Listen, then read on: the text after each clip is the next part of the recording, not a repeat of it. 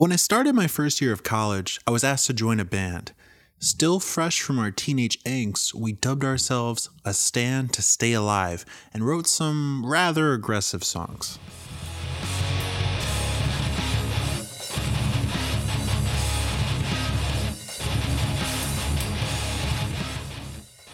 As the years went by, our sound began to evolve to be a bit more positive, I guess you could say.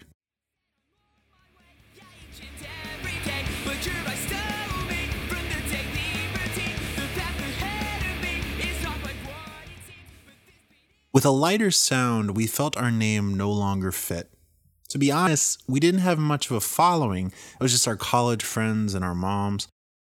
We felt as if we didn't have to do too much work educating our few fans on the name change, but we decided for the next few shows we would include formally a stand to stay alive in parentheses next to our new name. Facebook, which was easily the most used social media at the time, allows you to change your name on your page one time while keeping everything else the same. We made some member changes and decided on the name Hero to Human, based on the quote from one of our favorite bands, The Wonder Years. Growing up means watching my heroes turn human in front of me. We decided to really buckle down and start playing shows and getting our name out there. About a year and a half later, our sound had shifted again for a more emotional sound.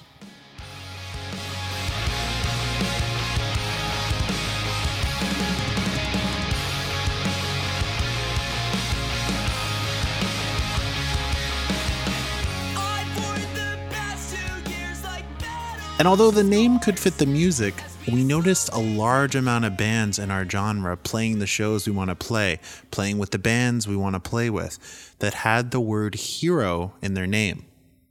Hometown Heroes, Hall of Heroes, Me versus Hero.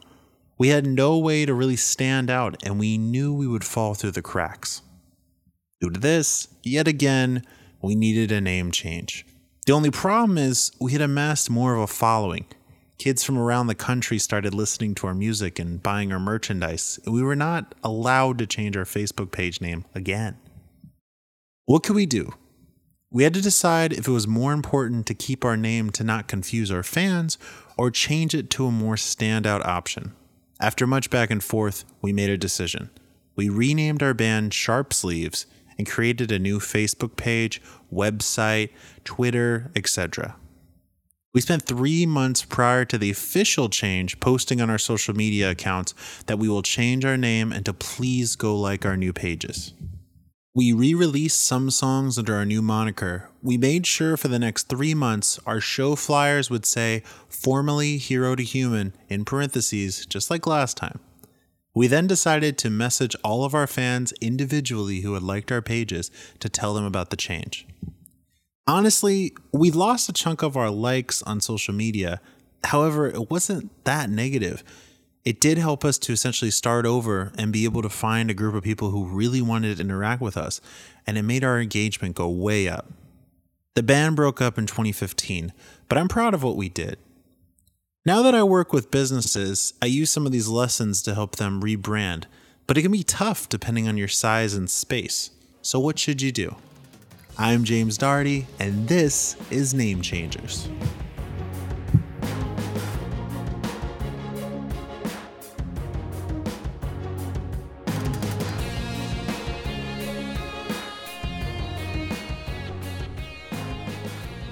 All right, so let's shift from the story of a band that never really left the East Coast of the United States to a global automobile powerhouse. In 1914, the Kaishinsha Motor Company of Japan introduced their first car, the DAT, which represented the first letter of each surname of the company's investors. In 1925, the company renamed to simply DAT Motors. In the 1930s, they started manufacturing smaller cars and named them Son of DAT, which became Datson, D A T S O N. A few years later, they changed it to DATSUN to honor the rising sun on the Japanese flag. Meanwhile, in 1928, the holding company eventually named Nissan was founded.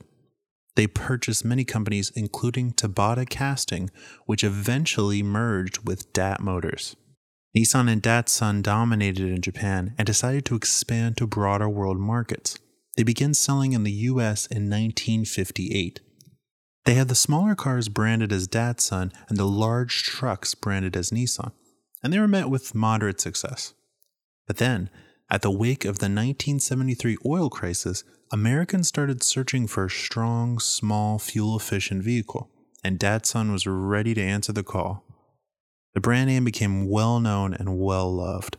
By 1983, American purchases of Datsun cars accounted for 20% of Nissan's total $13 billion in sales. But suddenly, in 1981, Nissan decided to begin the process of rebranding all Datsun cars back to Nissan. Nissan says the decision is that they want to unify all of their brands, which makes sense.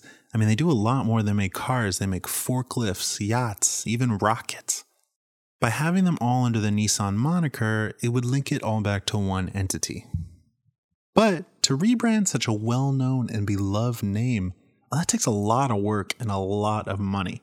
They marked the three year period of 1982, 83, and 84 to be the time for a full blown name change campaign.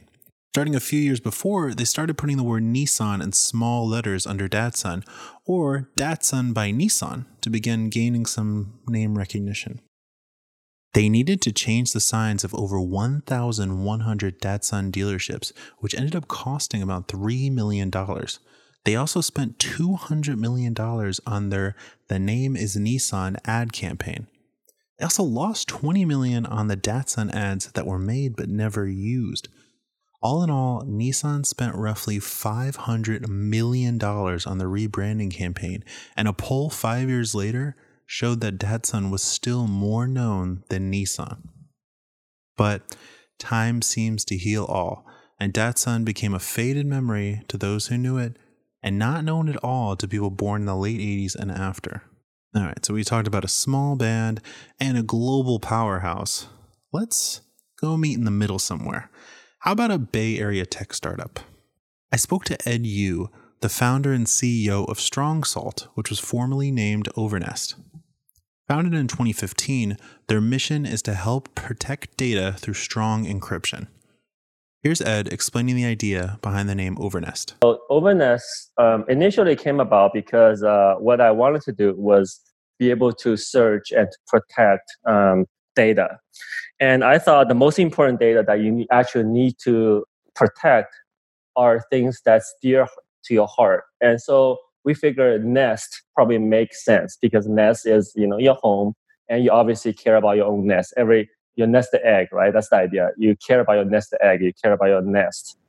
And then uh, over the idea was uh, some of it was actually you know just thinking you know you kind of protect over, look over, uh, search over. So we thought, hey, Overnest. And also at the time, honestly speaking, um, even though I never played the game, but I was uh, always at that time was a Blizzard fan. So uh, Overwatch at the time just started. So I thought, hey, you know, Over sounds cool. So let me just do Overnest. They released their first product in 2016 named Get Zero. But during their next project, they realized maybe a bigger change should happen. We uh, yeah, we actually spent a year or more, actually a year and a half, actually working for the DoD uh, at the time. Oh, wow. uh, and then uh, and then afterwards, actually, that's actually when Strong Salt really kind of get started because uh, after we finished the project for the DoD, what we realized is that a lot of technology we actually developed has a much more general uh, gen, general use case. So we thought, hey, you know, it won't be cool if we kind of like, you know, um, do a better version of this and then kind of release to public so that the whole world can benefit from the technology we developed. Um, so we thought, hey, let, let's do that, but then let's try a different name because uh, we already used Get Zero for the previous product. Uh, let's uh, so we have this trend of let's let's uh, separate the company name from the from the project name. So I say, okay, so that's when I started Strong Salt, and you know had to come up with the name Strong Salt. That's uh, that's uh, how it really all started. So where did the name Strong Salt come from?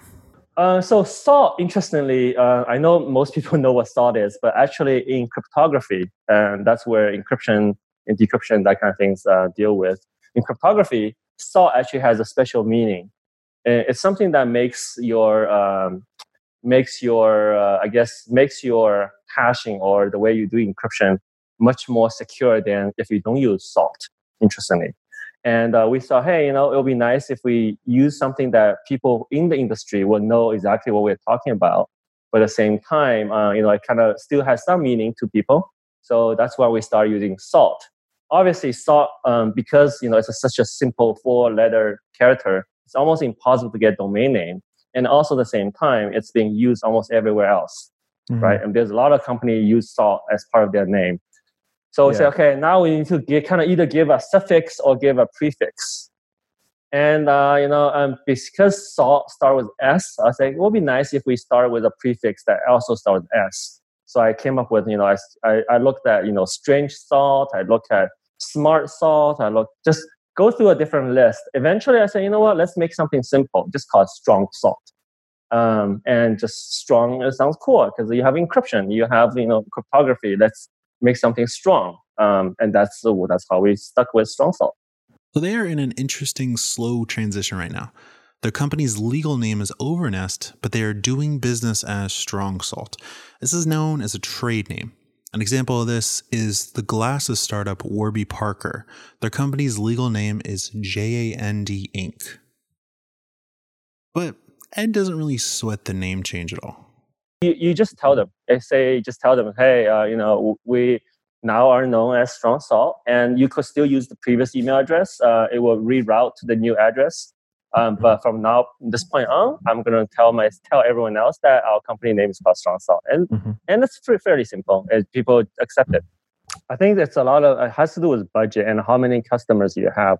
We mm-hmm. being a startup is uh you know it's actually easy because people kind of uh, give us uh, leeway for this kind of things. Mm-hmm. Whereas um, whereas if you're an established company, obviously you kind of have to uh, you have a lot more customers, mm-hmm. and um, so I I but to be honest, DBA doing business as is actually really simple process. Yeah. And uh, I think they could just do it, and then they just have that as additional name. And then as they start doing more marketing, start uh, giving people more, you know, awareness of the new name, it, it, it probably can be spontaneous. It doesn't really have to be say, hey, from this point on, if you call this name and never work, um, I think that will probably be uh, a more, much much better gradual uh, change for most others. His advice really boils down to keeping it simple and not overthinking it too much. But let's see if we can combine these examples into nice, simple steps. Step one communicate to your customers about your change, starting as early as possible. You can do this by announcing on your website, right on the front page, through traditional ads, email campaigns, and also having publications writing about your rebranding. Number two, make sure to keep everything from your old name intact. Your old domain needs to redirect to your new one. Your old email address needs to redirect to your new one. Number three, time heals all. If there is confusion right now, as your company continues under your new name, people will adapt. And finally, try to do this only once. Changing your name multiple times is really going to bug customers and it's going to make your brand look bad. So, with all these tips, have a happy and smooth rebranding. Name Changers is made in association with Namestormers, a naming agency in Austin, Texas. Find out more about them at namestormers.com. Special thanks this week to Ed Yu. Find out more about their company at strongsalt.com. If you like what you hear, please rate and review us on Apple Podcast or wherever you listen. It really helps people find us. I'm James Darty. We'll see you next time.